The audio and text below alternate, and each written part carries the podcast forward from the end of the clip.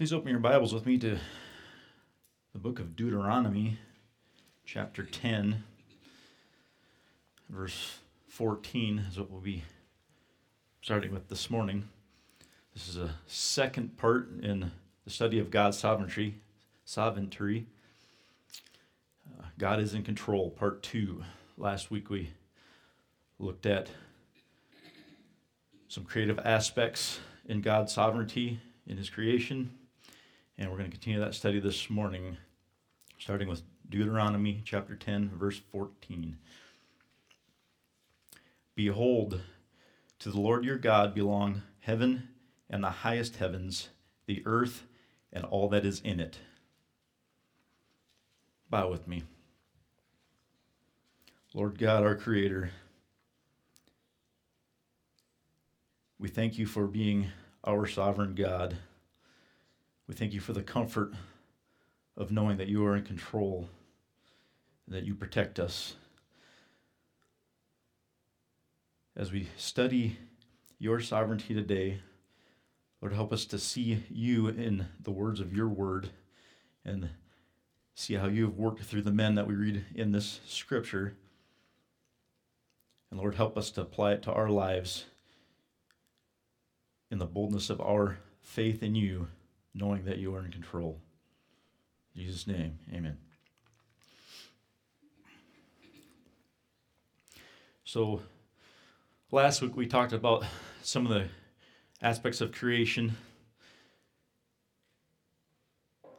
all the various creations that God created, everything from the heavens to the earth and everything on it. And because He created it, He owns it. God owns everything. Now, we like ownership, especially men, especially if it's something we've built I built this shed. It's mine. I'm going to use it however I want. Well, that's pretty minimal compared to God's ownership.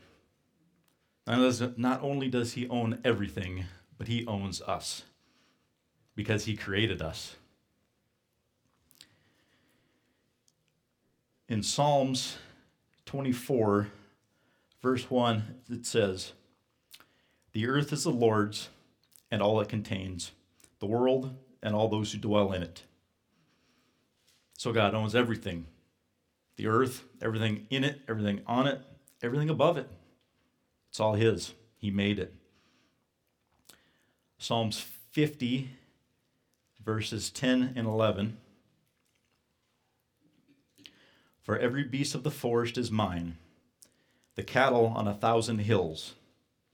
I know every bird of the mountains and everything that moves in the field is mine. And again in First Chronicles chapter 29 starting in verse 11. Yours, O Lord, is the greatness and the power and the glory and the victory and the majesty, indeed everything that is in the heavens and the earth. Yours is the dominion, O Lord and you exalt yourself as head over all. Both riches and honor come from you, and you rule over all. And in your hand is power and might, and it lies in your hand to make great and to strengthen everyone.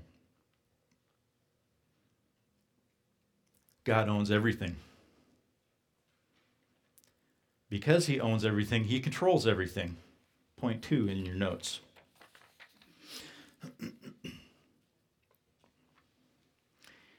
He who owns it controls it. Pretty simple. God controls the heavens and the earth. Point A in the notes under God controls everything. Look at Psalms chapter 148. Starting in verse 1. Praise the Lord. Praise the Lord from the heavens. Praise him in the heights. Praise him, all his angels. Praise him, all his hosts. Praise him, sun and moon. Praise him, all stars of light. Praise him, highest heavens, and the waters that are above the heavens. Let them praise the name of the Lord, for he commanded, and they were created. He has also established them forever and ever. He has made a decree with which will not pass away. Praise the Lord from the earth, sea monsters and all the deeps, fire and hail, snow and clouds, stormy wind fulfilling his word. Look at that last verse again. Verse 8 Fire and hail, snow and clouds, stormy wind. And I highlighted this fulfilling his word. All of these things by the hand of God for his glory. Look at Luke chapter 19, starting in verse 39. Some of the Pharisees in the crowd said to him, Teacher, rebuke your disciples. But Jesus answered, I tell you, if these become silent, the stones will cry out. So even something as useless to us as a stone or a rock, God created that for His glory. Not only did He create it, He sovereignly created it, He sovereignly controls it to the point where He can make that rock worship Him and literally cry out. In Matthew chapter 8, starting in verse 24. And behold, there arose a great storm on the sea, so that the boat was being covered with the waves, but Jesus himself was asleep. And they came to him and woke him, saying, Save us, Lord, we are perishing. He said to them, Why are you afraid, you men of little faith? He got up and rebuked the winds and the sea, and it became perfectly calm. The men were amazed and said, What kind of man is this that even the winds and the sea obey him? Now, if you've been around water at all in stormy conditions, you know when, when the storm subsides, the winds go down gradually and the waves even more gradually. That's normally how it works. But in this case, Jesus calmed the wind and the waves instantly. At his command, there was no more breeze. There was not even a little flicker of movement in the water. It was perfectly calm. Because it is His, He controls it. Amos chapter 5, verse 8. He who made the Pleiades and Orion and changed the deep darkness into morning, who also darkens day into night, who calls for the waters of the sea and pours them out on the surface of the earth. The Lord is his name. The last portion of this stood out to me as I read this who calls for the waters of the sea and pours them out over the surface of the earth. The Lord is his name. We have all these scientific explanations why it rains, why it snows, why the weather does what it does. But here it says that the Lord calls the waters up to himself and then pours them out on the earth. He sovereignly decides when the waters are going to come to him and when they're going to come to the earth and where they're going to fall on the earth. He owns it and he controls it. In the middle of Amos, it takes me into my point B sovereign control over light. In the middle of that verse, he says, and changes deep darkness into morning, who also darkens day into night. It's not about the sun, moon, and stars. Darkness and light are all at the hand of God. Moving on to point C sovereign control over vegetation. In Isaiah chapter 55, starting in verse 10 For as the rain and the snow come down from heaven, and do not return there without watering the earth and making it bear and sprout, and furnishing seed to the sower and bread to the eater, so my word be which goes forth from my mouth. It will not return to me empty, without accomplishing what I desire, and without succeeding in the matter for which I sent it. For you will go out with joy and be led forth with peace. The mountains and the hills will break forth in shouts of joy before you, and all the trees of the fields will clap their hands. Instead of the thorn bush, the cypress will come up, and instead of the nettle, the myrtle will come up.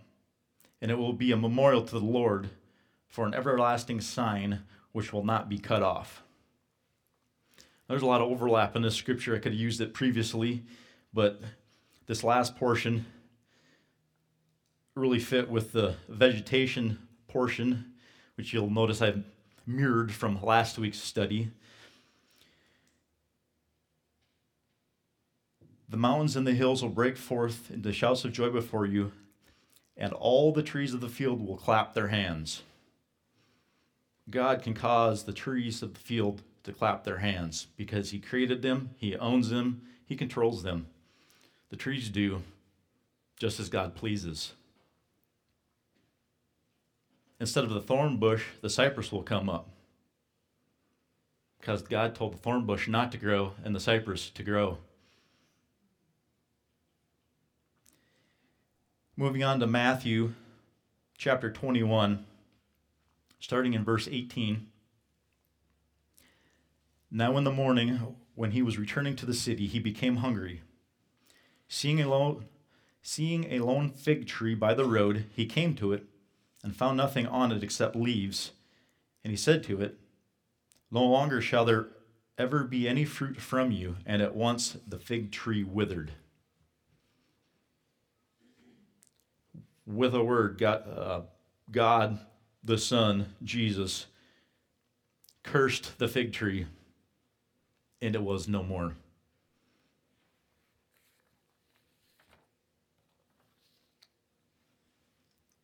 Moving on to point D sovereign control over living creatures. Jonah chapter 1. And the Lord appointed a great fish to swallow Jonah. And Jonah was in the stomach of the fish three days and three nights. God appointed a specific fish for a specific purpose. That fish's day, that, that fit, uh, excuse me, the fish's job that day was to swallow Jonah. And not only just to swallow him, but keep him there for three days. We're going to look at more of Jonah later. Look at Matthew 17, verse 24. When they came to Capernaum, those who collected the two drachma tax came to Peter and said, Does your teacher not pay the two drachma tax? He said, Yes. And when he came into the house, Jesus spoke to him first, saying, What do you think, Simon? From who do the kings of the earth collect customs or poll tax? From their sons or from strangers? When Peter said, From strangers, Jesus said to him, Then the sons are exempt. However, so that we do not offend them, go to the sea and throw a hook in, and take the first fish that comes up. And when you open its mouth, you will find a shekel. Take that, take that and give it to them for you and me. So here we have another fish story.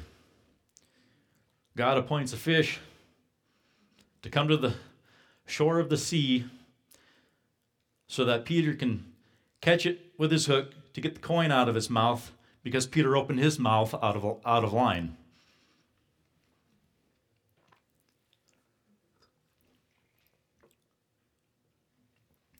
But so you see, even when we're out of line, God is still in control and He can take care of anything that we screw up. Genesis chapter 30, 37 through 39.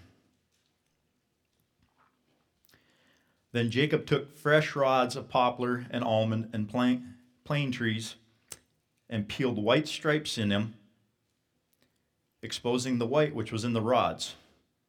He set the rods which he had peeled in front of the flocks in the gutters, even in the watering troughs where the flocks came to drink, and they made it where they came to drink.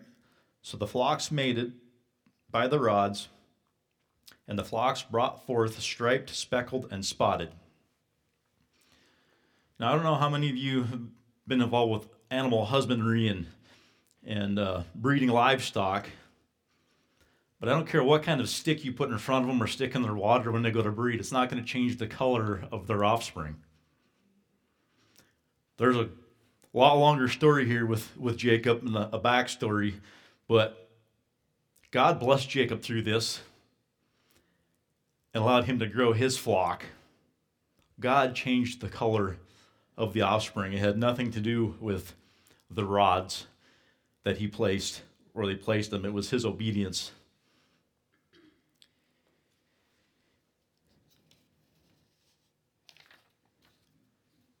Look at Numbers chapter 22, starting in verse 28. And the Lord opened the mouth of the donkey and said to Balaam, What have I done to you that you have struck me these three times? Then Balaam said to the donkey, Because you made a mockery of me. If I had if there had been a sword in my hand, I would have killed you by now. The donkey said to Balaam, Am I not your donkey on which you have ridden all your life to this day? Have I ever been accustomed to, to do so to you? And he said, No. Now, I don't know about you, but this has always been a interesting section of scripture to me because uh, Balaam's having a conversation with his donkey. And we don't see anything here that indicates that he thinks this is odd in any way. He just carries on this conversation with his donkey. Well, if we go back in time, what led up to this event was uh, Balak came to Balaam and said, Come with us, in a short nutshell. And uh, the Lord told Balaam not to go, and Balaam told Balak, Nope, I can't go. God says I can't go. Well, eventually Balak got up and went, got on his donkey, headed along, and all of a sudden his donkey stopped. And his donkey wouldn't go. So he beat his donkey three times. Well, what the donkey saw and what Balaam didn't was that the Lord God had put an angel with a sword in front of that donkey. When that angel was revealed to Balaam, Balaam instantly hit the ground and prayed to God. Now, this is one of my favorite verses in reference to speaking from the Word of God, particularly with speaking of myself. So I came with a little came up with a little saying that I've had for quite a few years now, after getting a chuckle out of this little piece of scripture. And I like to say, sometimes God speaks through the donkey, sometimes He speaks in spite of the donkey. But God is sovereign, and He can speak through a donkey if He needs to. Moving on from here, letter E sovereign control over man. Now, everything we've looked at last week and up to this point has all been culminating to this point. This is where God's sovereignty gets a little harder for us to swallow. Because this is where we have to turn over our control to God. And we can do so willfully and make it easier on ourselves, or we can go the hard way. And we're going to see some that went the hard way. I broke this into three sections. The first section God controls common men, people like you and me. No real status. We just get up in the morning, go to work, do our thing, live our lives, try to honor God. Look at Proverbs 16 9. This is a key verse in understanding God's relationship with us. The mind of man plans his way, but the Lord directs his step.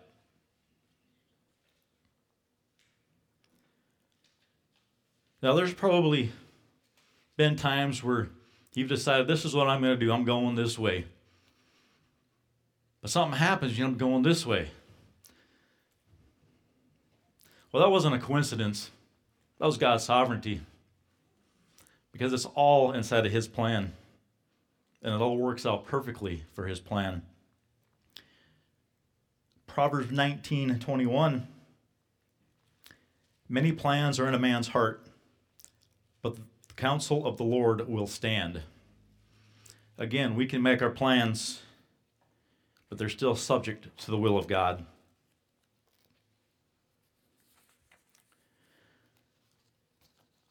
Now we're going to spend some time with Jonah.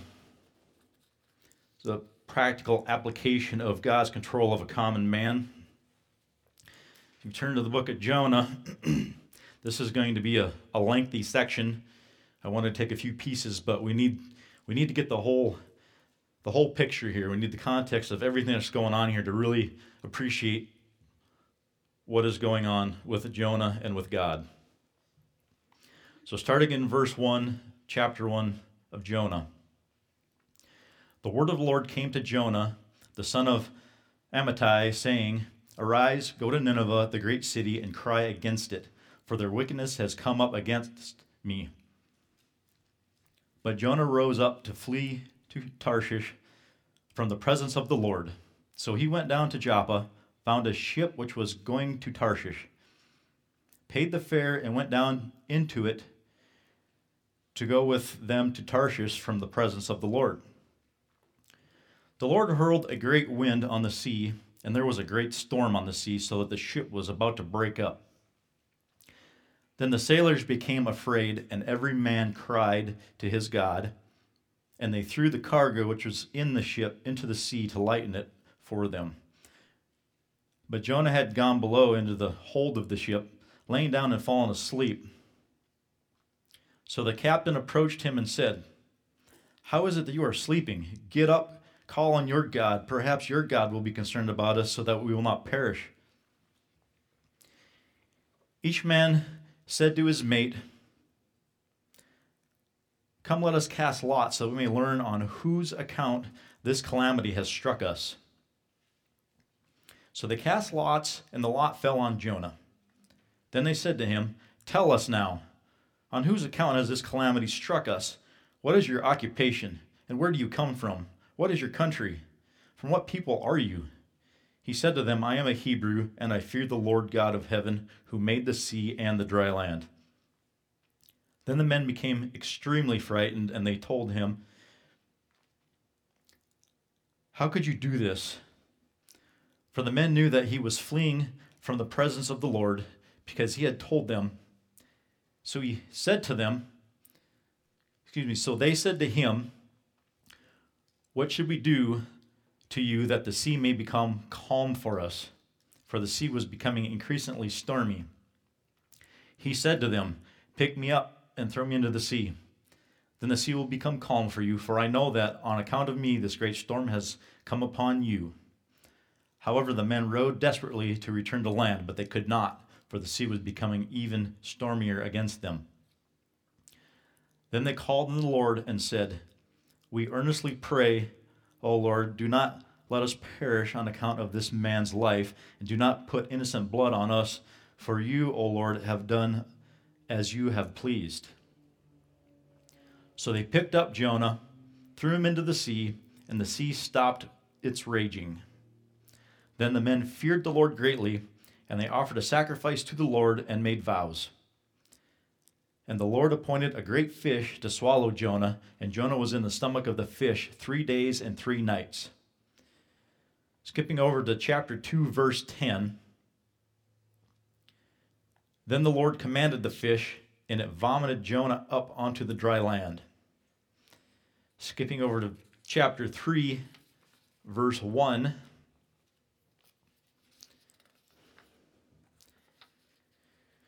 Now the word of the Lord came to Jonah the second time, saying, Arise, go to Nineveh, the great city, and proclaim to it the proclamation which I am going to tell you.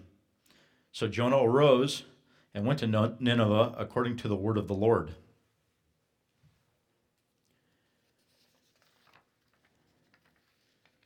So, as I mentioned earlier, we can choose to do it the easy way or the hard way. Jonah took the hard way. God told Jonah to go to Nineveh. You see, Jonah didn't have a choice. He thought he had a choice, and he decided to exercise his free will against God's.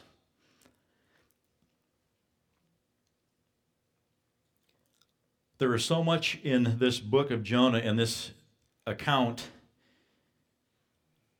God caused this storm on the ship, which was so severe that it was destroying the ship.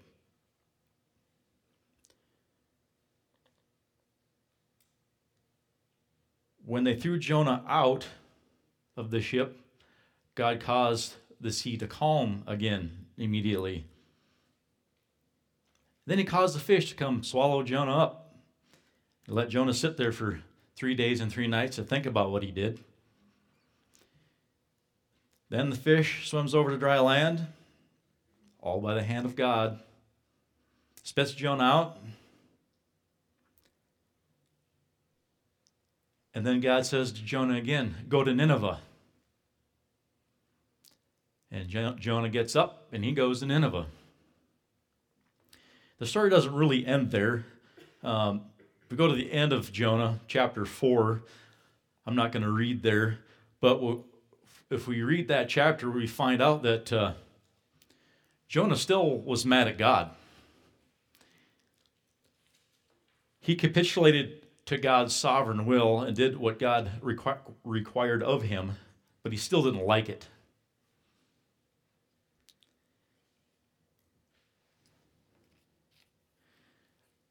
Another thing God did with the events of Jonah's life in this period on this boat is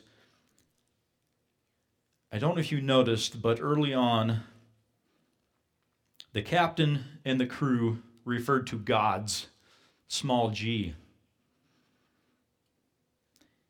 And they were willing to sacrifice Jonah or do whatever they needed to do to appease the gods to calm the sea. But as we got on into chapter 1, we see that those men began praying to God Almighty. This wasn't just a work in Jonah's life, this was a work in the life of all the men on that boat by God's sovereign hand. Not only does God control common men, second section of this, God controls kings.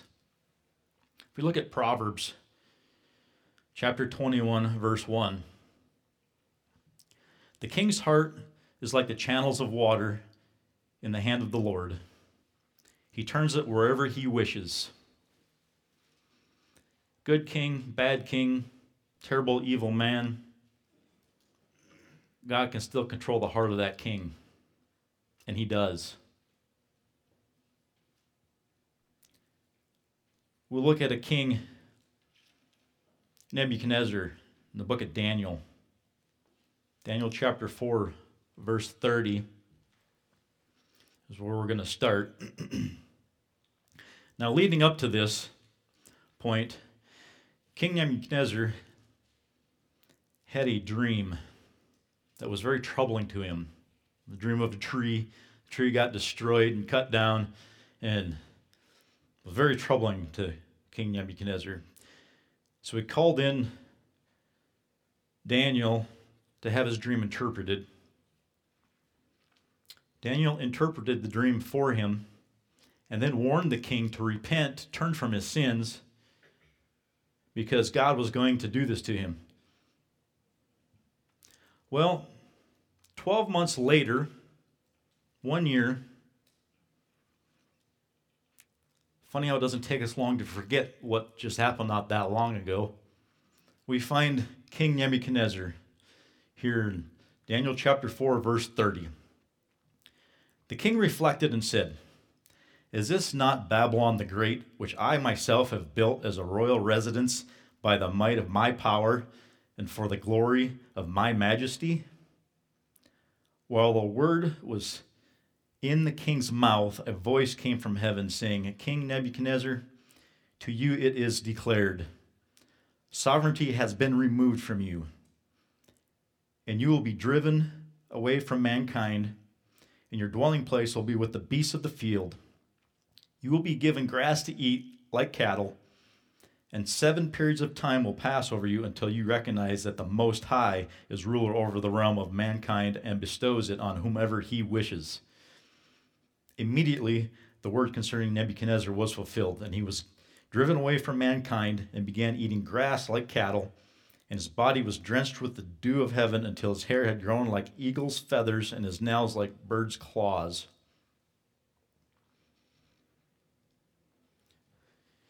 Now we read after this later on that King Nebuchadnezzar went through this period of time, and when it was complete, he did recognize God Almighty and prayed and worshiped him. But like Nebuchadnezzar, it's easy for us to take pride in what we've done or what we think we've done. Just like Nebuchadnezzar, he said, Is this not Babylon the Great, which I, I myself have, have built as a royal residence by the might of my power? No, no, it's not.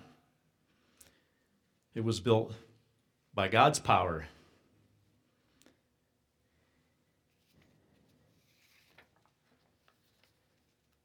The third section God controls religious leaders. Acts chapter 9. We're starting in verse 1.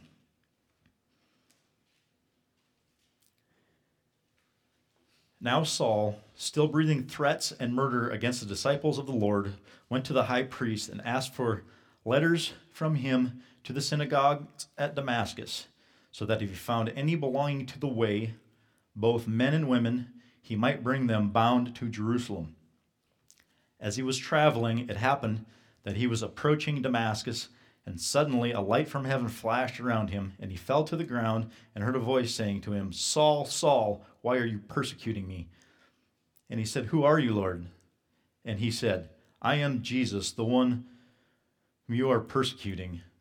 But get up and enter the city, and it will be told you what you must do. The men who traveled with him stood speechless, hearing the voice, but seeing no one. Saul got up from the ground, and though his eyes were open, he could see nothing.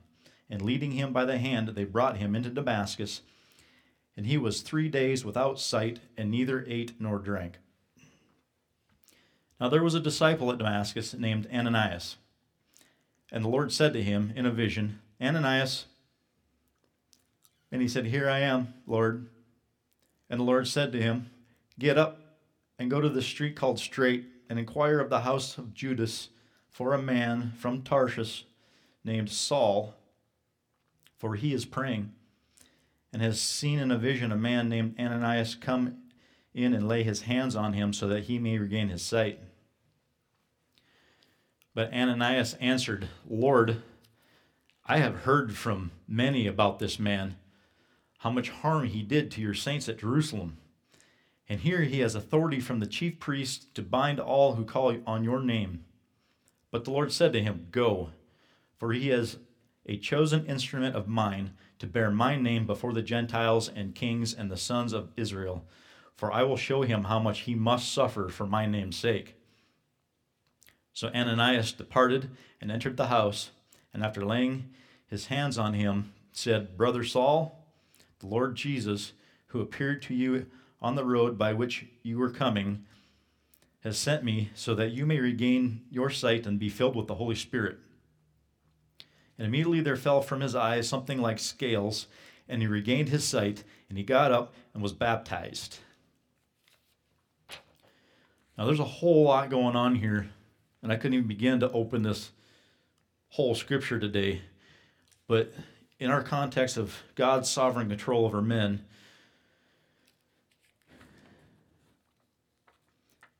there were a few things that stand out here pretty boldly. For this is the conversion of Saul before he becomes Paul.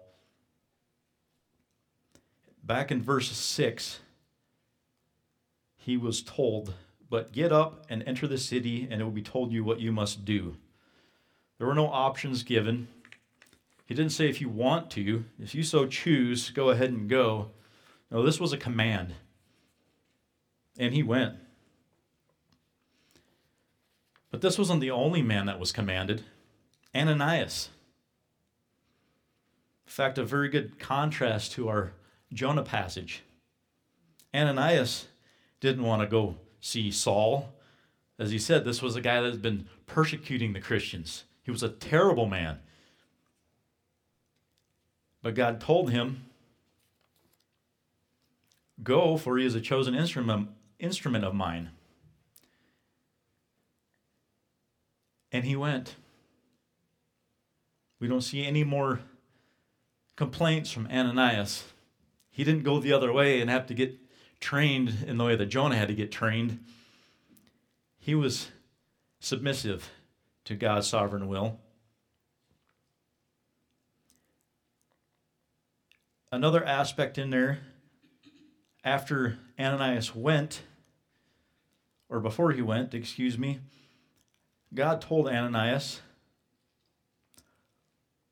what Saul was going to do after this point. He told him who he was. He said, Go, for he is a chosen instrument of mine. He'd already been chosen by God to do God's work, even though he was a very evil man. And furthermore, to bear my name before the Gentiles and the kings and the sons of Israel.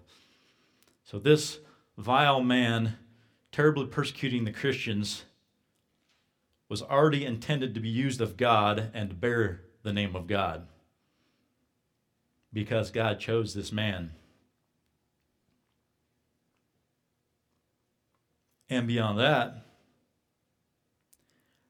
God revealed a little part of what Saul was going to experience as Paul after his conversion. For I will show him how I how how much he must suffer for my name's sake. Paul was guaranteed suffering.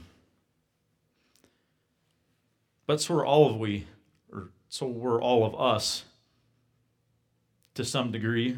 We're guaranteed some suffering as Christians if we truly bear the name of Christ and we're bold in sharing His word, His gospel with, with those that are lost. People aren't going to like it, but He told us to do it.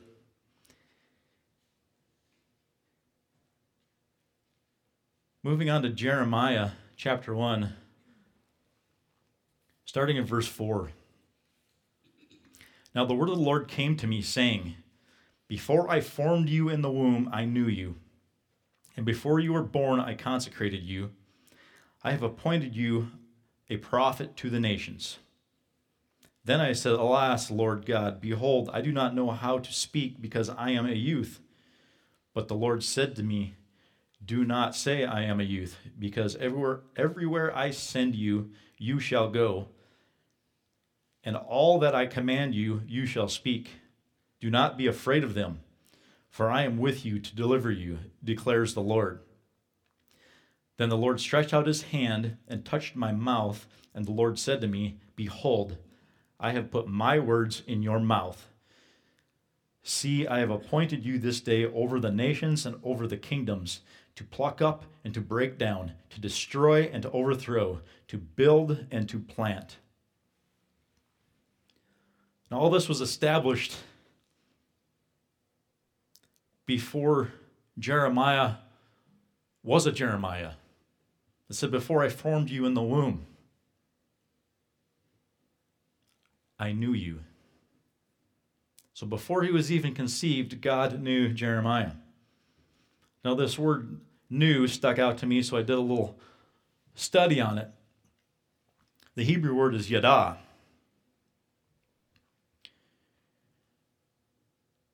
Yada is God's knowledge of man, which brings, which begins before birth. And Yada has many, many aspects to it. It can be a very basic knowledge, but as we see here, it can be a very intimate knowledge. Some other uses of Yada in the scriptures in Genesis Now the man Yada his wife Eve, and she conceived and gave birth to Cain. An intimate, very intimate knowledge, very personal. Another instance in Genesis For God Yada, that in the day you eat from it, your eyes will be opened, and you will be like God, Yada, good and evil.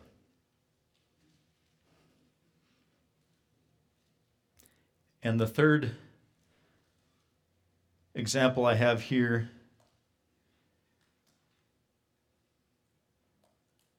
for the Lord Yada the way of righteous, but the way of the wicked will perish. That's from Proverbs.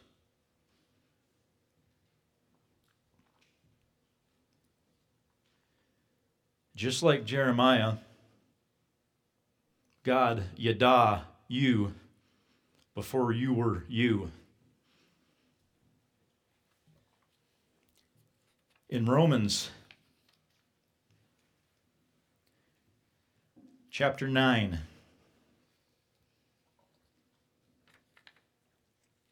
going to start in verse 15.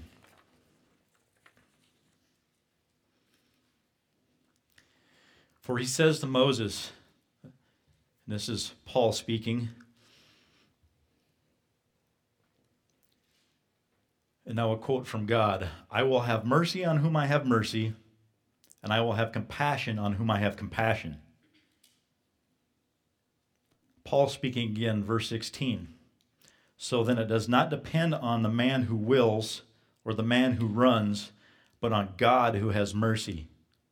For the scripture says to Pharaoh, another quote from God, For this very purpose I raised you up to demonstrate my power in you, and that my name might be proclaimed throughout the whole earth. And Paul speaking again in verse 18. So then he has mercy on whom he desires, and he hardens whom he desires. You will say to me then, Why does he still find fault? For who resists his will? On the contrary, who are you, O man, who answers back to God. The thing molded will not say to the molder, Why did you make me like this? Will it? Or does not the potter have a right over the clay to make from the same lump one, be- one vessel for honorable use and another for common use? What if God, although willing to demonstrate his wrath and make his power known, endured with much patience vessels of wrath prepared for destruction? And he did so to make known the riches of his glory upon the vessels of mercy which he prepared for beforehand for glory.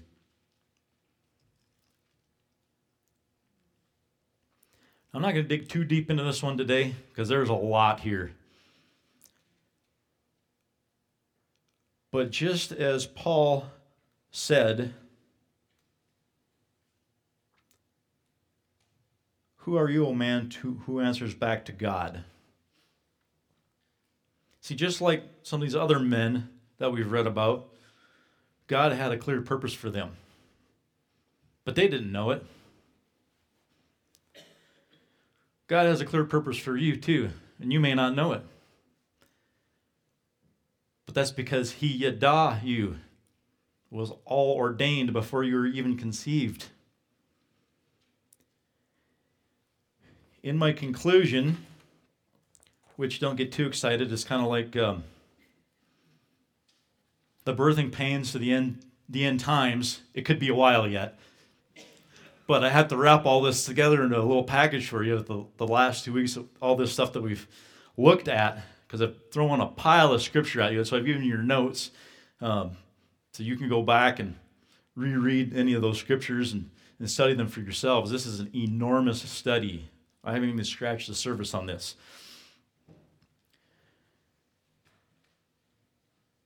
God sovereignly owns you.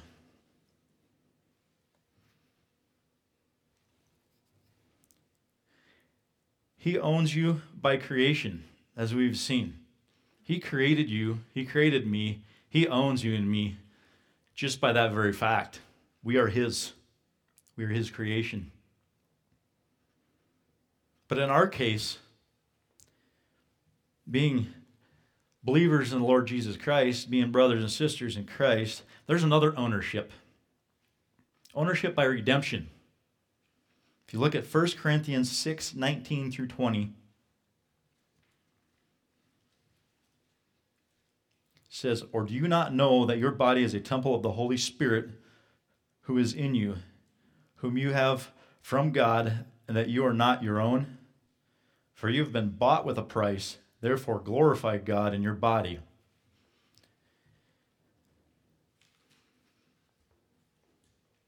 That's double ownership, Christian. He owns you twice. Because he owns you, he controls you. This is where it gets difficult for us. Sometimes going to be hard to deal with this in conjunction with the amount of free will that we do have in the choices that we make. I've got two ways here in which God controls you indirect control. So he can control you by the weather. Just like Jonah, he can cause a storm. And if you've been through a big storm, whether it's a tornado or a hurricane, even a really bad blizzard, I'm pretty sure whatever you had planned for that day probably got changed. Wasn't just a coincidence, just this weather thing happened we already saw the weather is in God's hands. He has, like he says in Job, the storehouses for the snow. Do you know where they are? He asked Job. Nope, don't know where they are. But when he opens them, it snows. And then I wanted to get the animals in there. So my next one was control by wildlife. I was more looking at the fish and stuff, but kind of follow Pastor Fred's deal. Got to keep the W's going. So we got the wildlife or the weather, and then the wildlife. So it fits though, because if you've ever been driving down the highway, especially in this part of the country at night in the dark, and this thing calls a deer bolts in front of you, and you can't even begin to slow down, you just smashed your car. And sometimes even the deer got up and ran away. Well, your plans just change for wherever you're going to go or whatever you're going to do because now your car's broke. You can't get there. Not a coincidence. All by the hand of God. If you're out hunting, if you're a hunter, or maybe you're a runner or a hiker and you're out on a trail, come across a grizzly bear,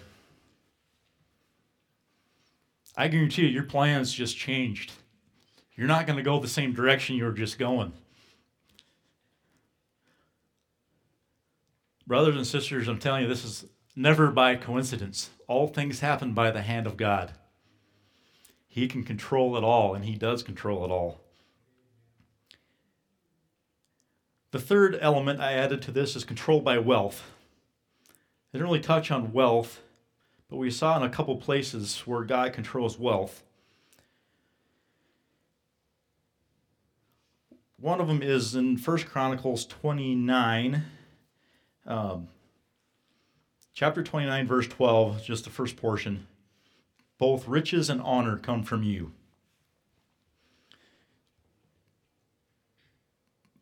Now, as you're thinking through your plans of life and you're on a pretty good course, you get a good paying job,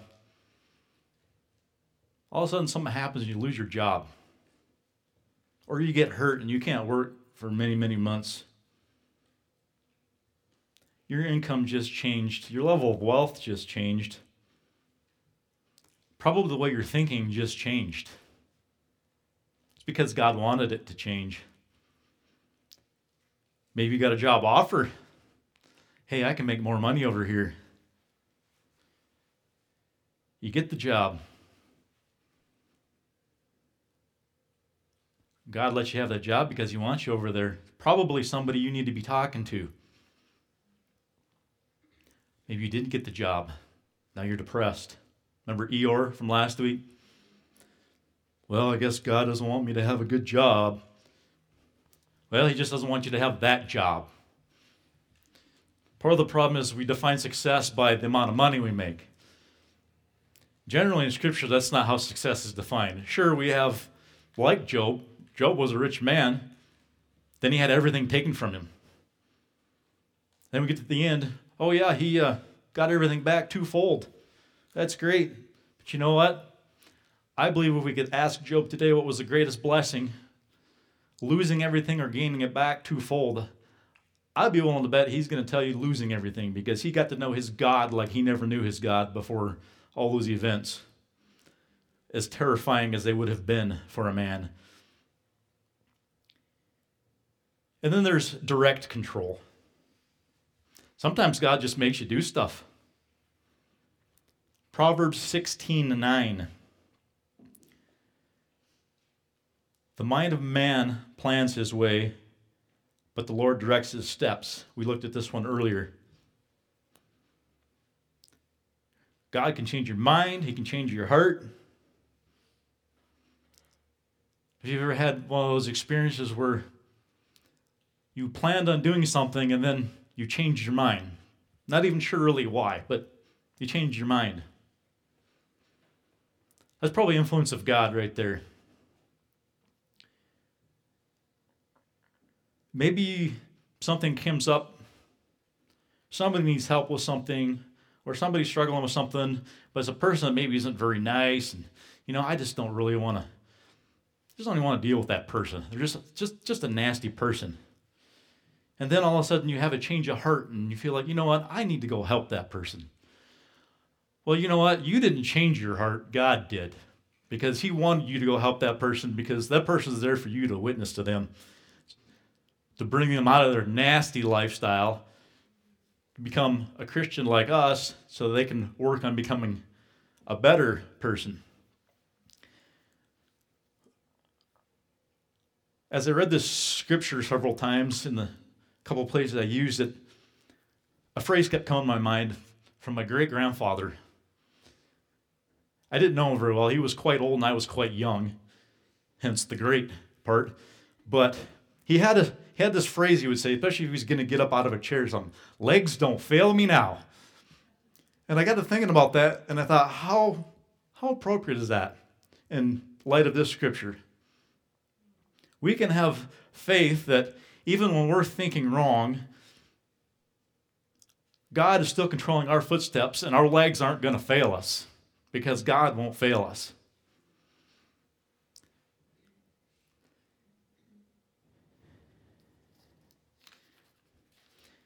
So I wanted to leave you with this thought.